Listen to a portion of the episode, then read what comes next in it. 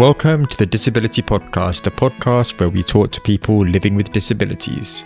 We hear about their life, learn tips, tricks, and share ideas to help each other and our listeners with new ideas to solve real world obstacles. So let's not waste any time and jump right into it. So, welcome today, and we are joined with Sebastian, or Seb as he likes to be known. And we're going to explore the world of dyslexia with him as he uh, has dyslexia. So, how are you doing today, Seb? Yeah, thanks, Christian. Uh, very well. Pleased to be here. Um, appreciate I'm probably your first on this series from what you've told me. Yes, this is probably the first episode or one of the first episodes. So yeah, this is a new podcast and a new series. So welcome, Seb. Thank you, thank you. No, this is um, it's an interesting concept for me, and actually, it was nice to have the opportunity to think more thoroughly about myself and uh, my life. So yeah, thanks for uh, allowing me to share. Tell us about sort of your early early years and how you sort of developed into the person you are now. I'm 27, uh, born and raised in London, uh, outskirts of London in Stanmore. And actually, to be fair, at this point, I'm still trying to work it out. You know, it's about five or six years since graduating as an aeronautical engineer. And yeah, a plethora of projects have come underway. I've been fortunate to be involved in, you know, several different industries, uh, doing seven different roles. Um, and actually, on the topic of dyslexia, it's probably one of the strengths in being able to see things differently. So, yeah, I'm happy to elaborate a little bit more about that. So, you definitely consider dyslexia as a more of a strength than a weakness at this point? I think it's always context. I think with everything, it depends. Like you can say being organized, for example, as a characteristic, as a strength, but in certain environments, in certain circumstances, that might be a rigidity that doesn't allow you to adapt effectively. So I think it's about context and who defines these so called strengths, what is the desired outcome. So context and situation, so it really depends, you know, day to day and what's happening on that particular day. Exactly. So why don't we then start when your life gets after secondary school, beginning of university? I mean, that's a big time in anyone's life. How did dyslexia affect you then? So, um, back then in around secondary school, I was not aware of my dyslexia. Um, I come from my parents are working class background, former business owners, and um, they really instilled um, an importance on education. So I focused a lot of my efforts into um, my academic abilities. Went to state school, and my parents believed in investing in private tuition. So, out of school, um, I would attend classes for subjects that I specifically was looking to pursue into GCSE, or um, just was finding a little bit of difficulty in. You had state education, mm-hmm. and then you had the private tuition for subjects that meant a lot to you, or you found interesting, but also the ones that you found a little bit more of a struggle. Exactly, exactly. And um, during that time, I was just generally quite an inquisitive child. So there were aspects of education back then where um, it was just memorizing, you know, A plus B equals C. Um, you you just have to regurgitate the outcome. But being an inquisitive child, the question was always why. And I think that helped me a lot in the sense that my teachers at the time, I think, were almost refreshed to experience an inquisitive student. And fortunately for me, welcomed that. So it meant I could stay after class, meant I felt comfortable raising my hand. So, I mean, that in a sense helped me in the way I perceive things differently. And I'll elaborate on that, I guess, a little bit later would probably make sense. I'll, yeah, something to come back to. So you want to know the root cause of why A plus B equals C, for example. Mm-hmm. Does that help in future, like in in the in your university slash A levels? Because if you know, I mean, from my point of view, if you know why A plus B equals C, then you also know why C plus D equals E. Exactly. It's um it's from the first principles. So your ability to approach new challenges is not whether you are familiar with it or not, but it gives you the capability to be able to understand it contextually and then apply transferable and adaptable skills. which is very useful. Um, in two lights, it takes a lot more effort to educate someone that way. It takes a lot more time. So therefore, it's arguably something that's very difficult to manage, especially in those sort of years. I mean, the, the complexity of the subjects aren't that high, but the breadth of the number of subjects you do in high school can make that challenging sometimes, which is why there's tuition only selected subjects. If I was to do additional time on every subject that I studied in school, there wouldn't be enough time. Yeah, exactly. Probably not enough hours in the day, to be frank. Seeing that from this point, that you know that now you know you have dyslexia, and back then because you didn't know you have dyslexia, do you think that dyslexia helped you in those periods of tuition or opened your eyes to different angles whilst exploring this creativity? Yeah, so I think um, it, it probably makes sense now then to explain a little bit more about my journey in education and where dyslexia kind of sits into that. Um, at the end of the day, it's a learning difference. So it's not something you develop per se, it's something that you are born with, and the way you perceive the world is just um, innately different. So I was not actually diagnosed with dyslexia until university um, in the second year when I realized, whilst not having the additional time to explore concepts so thoroughly, and also just the increase in terms of amount of like academic text I had to get through to explore certain ideas, I felt I was starting to lag a little bit behind. And at that point, um, it was raised to me that yes, maybe I should get screened. Um, and through a very thorough process of, I believe it was three to four hours, um, they did um, actually identify um, dyslexia. Uh, it was something that I had, and for me, the interesting thing is, is that it was initially quite an impactful thing. You know, um, what I viewed at the time was a disability, maybe induced a little bit of self-loathing to an extent, but also some relief in terms of some understanding as to why I was finding certain things challenging.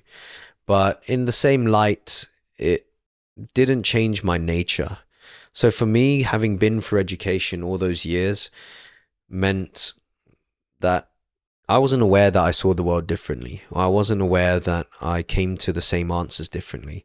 The nature of school is that you sit in a room with the same exam paper and the same textbook as everyone else. You're expected to produce the same answers. So the fact that you've come to that differently or that you perceive those things differently, those cha- same challenges, didn't really arise. Um, so that to take all of that into mind was quite an interesting one. I mean, it's an interesting sort of viewpoint from you, I can imagine. But what I'm sort of seeing right now is so during your high school and probably early college, you had your tuition and you had your you know normal school but then i suspect that for the beginning of the university when you didn't have that diagnosis you went from the private tuition and the school time so you know working quite a lot studying quite a lot to then just studying with no extra help on the side because it's university it's a completely different ball game exactly. Um, and that, that's why i wanted to point back to the fortune of having all the tuition and all the teachers because although I'm fortunate that my dyslexia doesn't it wasn't something that held me back up to the point of university because my say the way it works is that you have different aspects of your cognitive abilities and with a dyslexic some would be a lot stronger and some would be a lot weaker. So for example i think there's a whole spectrum of traits but two of my strengths are verbal and nonverbal reasoning which is kind of the manipulation and uh, problem solving within words and symbols. And like yeah from then what is the weakest is say my short-term memory is not as strong or let's say is average so weaker traits fortunately were hovering around the average line in terms of my capabilities against the general population but those were holding back aspects of my strength, which were, say, um, in the high percentiles. From that point of view, you were performing really well in certain aspects or certain subjects or certain even topics within subjects. And then other topics was a drastic, you know, difference. Before this diagnosis, obviously, you had no reason why. And the private tuition, obviously, you know, helped even that out, I presume. So my question really is how did you sort of even the line out? Because did you work more on the stuff that you now the areas that you found that you were sort of average at and take away from the time that you spent on the stuff that you you know you knew you were better at for example? Or was mm. it you just i mean this is i mean this would probably be a few weeks after you got your diagnosis so i'm not sure how you how did you sort of navigate that situation? So again it's like there's always it's a recognition of just the difference but fundamentally the way i'd approach things hadn't really changed i hadn't been coached to think differently the ultimate feedback was just coming back to it it was that you've already developed your own coping mechanisms. You've already developed your own ways up to this point because you've managed to produce the same results. Just knowing, um, say, your strengths and your challenges, and then slowly training in alternate ways or tools that can support you in that way was I think in hindsight or in longer term thinking, the useful aspect. But having the tuition allowed me to, again, like you said, the the benefits of being able to think from first principles. So, what that meant was that rather than relying on just pure memory for answers and familiarity, I was able to come to a question and then derive um, logic uh, to then come to that answer. So, I was not required then to hold um, just loads of facts, which was again that that was shown as not my strength, although it was still at a functional capacity. I mean, you told us before that you did you studied engineering at university. I mean, that is a heavy, heavy university subject, so there's a lot of studying there. Most people with dyslexia are given extra time and things for exams, for exam situations. Does that help? Yeah, so funnily enough, um, a lot of dyslexics actually end up being engineers. Um, and I think you know, for me, like you said, certain subjects where I showed strengths and weaknesses, English was definitely something that I struggled with more than, say, math. Um, and again, this is not, say, for all dyslexics, but just in my unique uh, thinking distinction. If you think about, I guess, uh, comprehension is reading a piece of text uh, in GCSE level, and you either remember it or you don't. You either know it or you don't. Whereas in math, you could kind of learn and practice core principles and then apply it again to an arbitrary test or situation that you'd not come across before. So for me, that worked really well and really helped me kind of lean on my strengths. This sounds like you've developed sort of your creativity from back when you were doing your GCSEs.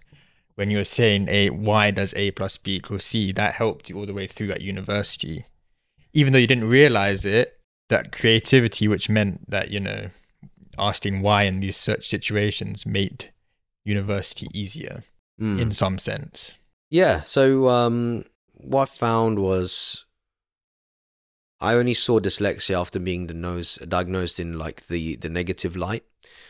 Um, but it was actually an organization called Made by Dyslexia that helped me connect with all the um, potentially very leverageable and actually in demand skills of today's world that dyslexia brings.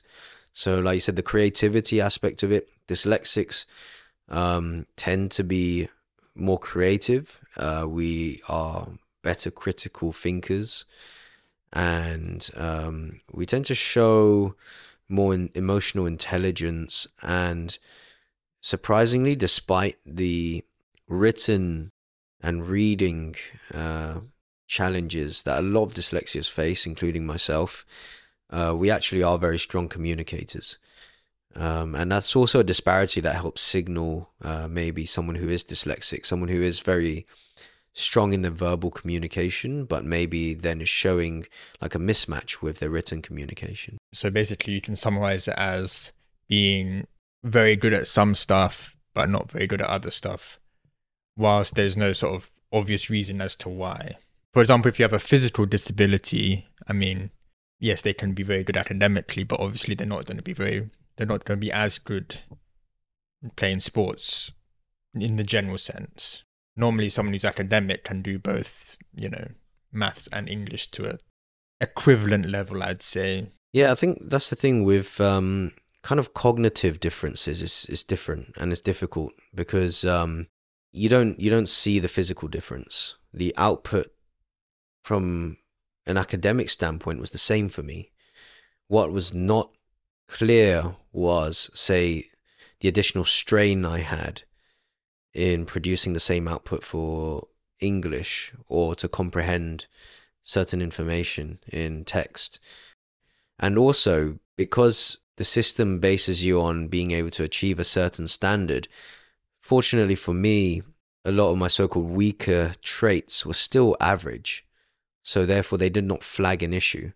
Um, but until it was analyzed further, it was that these average traits were holding back the capacities of my strengths. The direct problem with you then is the average traits were holding back your better traits. They could have been better if you had found it before, or you know, you were diagnosed before. Or if you had but if you're neurotypical, then your current strengths would be even stronger. Potentially. I don't really understand how it works. I don't know again if like maybe these developed as strengths in order to cope with um, the other traits that were or compensate for the other traits that weren't as strong. But ultimately yeah it's just knowing i think different. Yeah i mean i don't think anyone will know. I mean especially you never actually know how it affects you to the point because you know you can you can only say from personal experiences obviously and how you see how you've seen the world and how you acted in the world so i mean coming off on that you said that uh, sort of communicating was a strength of your dyslexia so my mm. question is because universities yes it's an academic place but it's also a very sociable place mm. was it easier to make friends and did and then on top of that did those friends then help you progress in sort of the academic places, mm. which you would have might or might have faltered. Yeah, absolutely. I think, uh, funnily enough, a few of my friends as well, I guess, also got diagnosed with dyslexia or had discovered actually had dyslexia as well. At the time, it wasn't a topic that was very openly discussed or raised. Um, and I think, in the nature of just um, the way our university systems work at the moment as well, um, the way you express your understanding and are assessed is very written. Um, and so, therefore, that in its nature, knowing my communication skills are much weaker written in written form than it is in verbal form, uh, doesn't fully represent my capabilities or my understanding of the subject. And then I felt a bit disheartened because it was like my full capabilities and capacity weren't being realized. Exactly. And on this piece of paper that I was supposed to get out of education, that was going to display what my capabilities and capacities were to a potential employer or opportunities in the future, was not actually representative of what I was actually capable of. And also in the nature of just the teaching methods as well. You know, I think I'm much better in a practical setting, one that is a kind of a more engaged and open dialogue where curiosity can lead uh, lead the lecture or lead the learning experience rather than say a structured monologue um, the typical lecture tends to take. So i mean you said that most some of your friends also have dyslexia but you also said that wasn't really a talked about subject then assume that none of you actually knew each other had dyslexia especially at the beginning when you first met. Did sort of you support each other just in in general then without obviously knowing each other had dyslexia for example? Yeah absolutely. Um, i think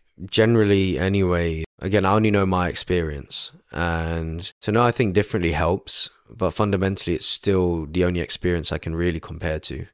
And um, always i think in life it's important to, if not be able to communicate effectively how different you are, to have people who understand how you work best and people that you can work well with. And um, definitely having people who uh, could empathize, could understand where we're coming from, and also think in a way that worked uh, for us uh, and for myself helped a lot. So one thing about dyslexics is is that uh, say we're not great at memorizing certain things, but we're great at exploring ideas. And the way we ingrain new knowledge is for exploring it holistically.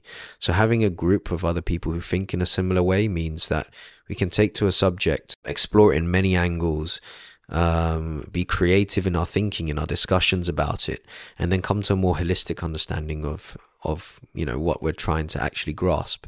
The challenge is is that to grasp one fact can take a long time.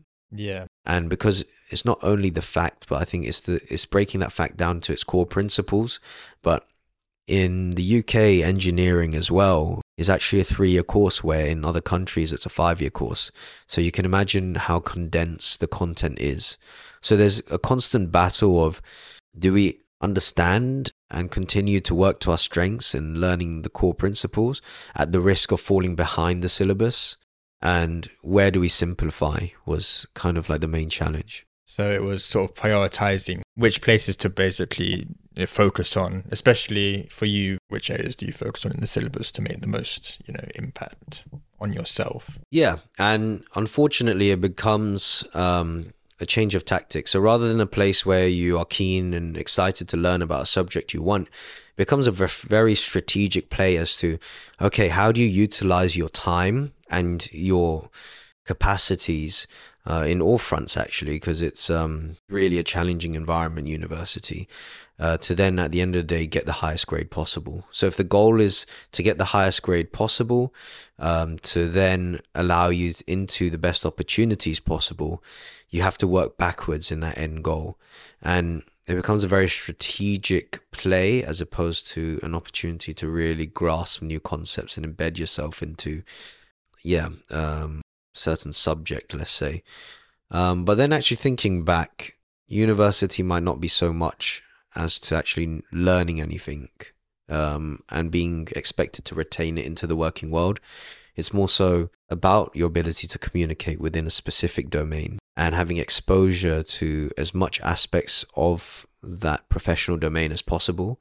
Not so that you can recall in a factual sense, but at least you know that there is something that you can go back to refer to to help you resolve a challenge that you face or meet a certain objective in the real world. Okay, so before we talk about, you know, life after university ends, the so-called real world, if a listener of ours had a was about to do engineering or was about to go to university, mm-hmm. knew they were dyslexic or you know had some feelings, you know, something wasn't completely right or they you know, they just had worries, for example. Mm-hmm. Do you have any tips and tricks that you would tell you would give them advice as to you know especially head into that first year and how to approach it? Absolutely. So um, there should be a lot of student support unions available, or student support uh, centers within universities.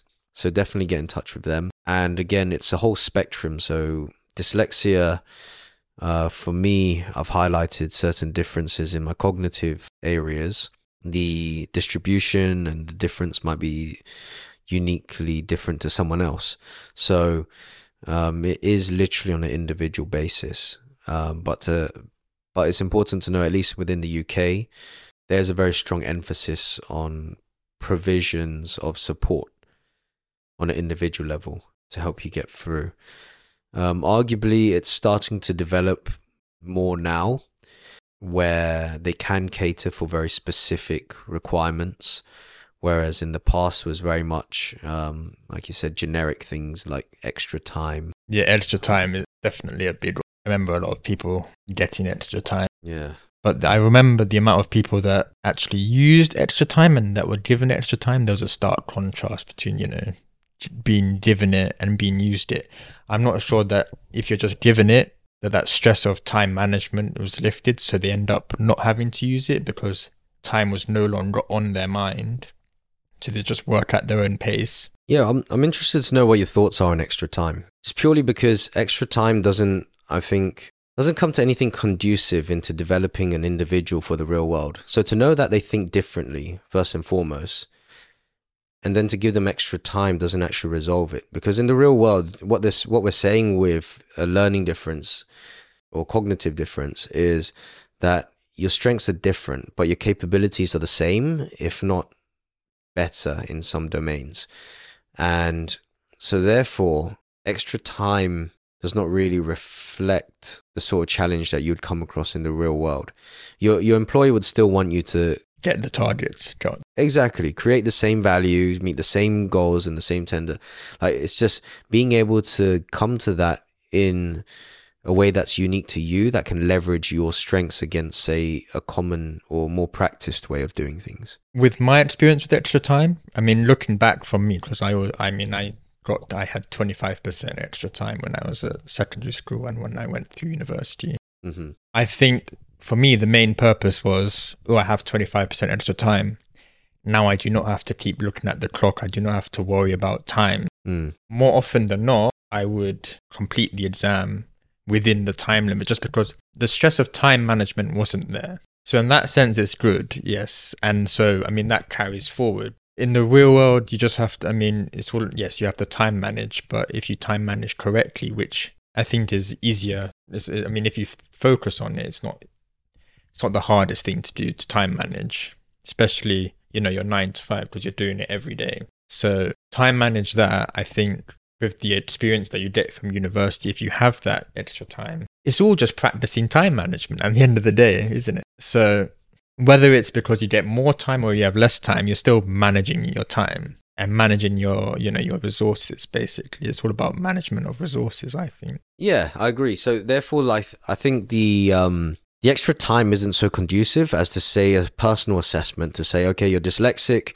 Uh, what will assist you is maybe um, to express yourself through dictation or through a verbal assessment or through say rather than reading through um, pages of questions in an exam to have the capabilities of using text to speech. See so rather than giving extra time you give adaptive tools which arguably should be available in the working world. So rather than getting people used to being, say, less productive as time being a factor on the delivery of a project in the real world, to then start implementing individual adaptations that allow you to meet the same deadline and then emphasize specific strengths within that as well. But I guess using those tools, it becomes very difficult, right? As to how can you fairly assess? Because then others would also argue about their unique differences and leverage of the same tools outside in the real world as well. Yeah, it's I th- I mean it's I think it's hard to measure the difference that it makes. I think it depends person to person and also to the degree of, you know, dyslexia and also other conditions that someone might have. I think it all it all just comes down to the management of stress extra time, I mean, because if you have extra time, you're not thinking about time, which means you're less stressful. Well, that's how I that's how I pictured it at secondary school. And I guess the question then is like, where did the stress stem from? The stress stemmed from, I think, you because you want to complete the paper. Because I mean, what I remember is the teachers always tell you make sure you answer every question because even if you don't get that question right, you might get some of the working marks. Mm-hmm. So you always had that. You basically you had drilled into you answer every question. I mean, the time constraint is, I guess, the common factor. However, does that time constraint come from, say, for example, a cognitive difference that means that you're slower to express yourself in a written form, like, and that gives you stress, or is there, say, like a physical difference that means that you physically output the same knowledge but in that format um, a lot slower? You know so like the stress normally is a concern for something uh, that differentiates you or something that you fear or you focus on. I mean i think that's a whole topic for another podcast honestly. I mean we could we could talk about stress for well everything related to stress for hours and hours i presume. There's a lot to do about stress. So the stress is a common thing but i think the interesting thing is like how it uniquely differentiates for people. So like say yeah, say for me is my dyslexia, but then say someone who is visually impaired, this, the the constraint is still the same, the stress is still the same, but the fundamental challenge is different. And I think mm.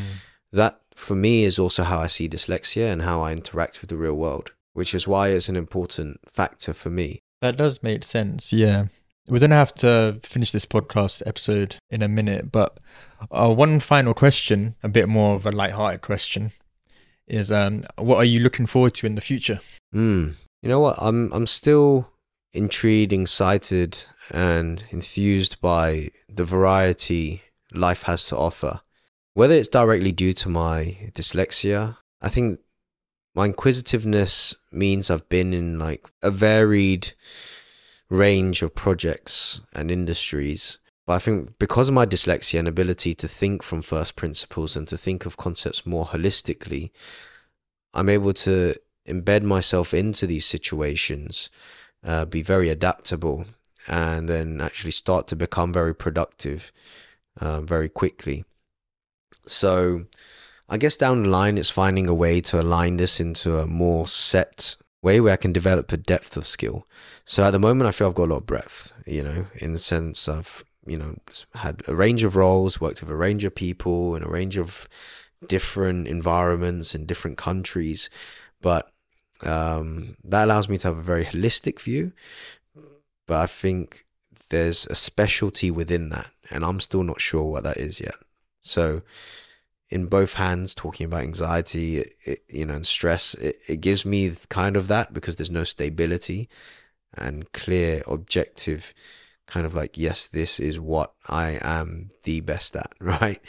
Yeah. But it is also exciting and it's kind of it goes back to that old saying jack of all trades master of none but better than a master of one and where we place that balance between a jack of all trades and being a master and specializing and over specializing is kind of the big question mark of today's world with the leverage of technology with the access to information is like where do we allocate our capacities and where to focus. Yeah. Where to focus your energy and your direction, really.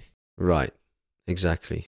Okay. No, that's that's a good answer. Yeah. And I think that's given us a good platform as dyslexics because dyslexics in our nature we see the world differently, and I think it's the innovation, the holistic thinking, and the creativity. Exactly. That is kind of what seems to be coming more into demand now. Well, we might uh, catch up again later in a couple of months or years and see how you're doing in the future with your well, developing your depth of knowledge and how dyslexia is treating you at a later date. But I think we've run out of time for today. So thank you very much for being on this episode of the podcast. No, thanks a lot, Christian. I appreciate it. That was Sebastian Teh talking all about his dyslexia how he discovered it, how he overcame the difficulties, and how he uses it as a tool to succeed with. If you want to know more, we will link his information in the show notes. But unfortunately, that's all for now. But we're already looking forward to the next episode. See you there.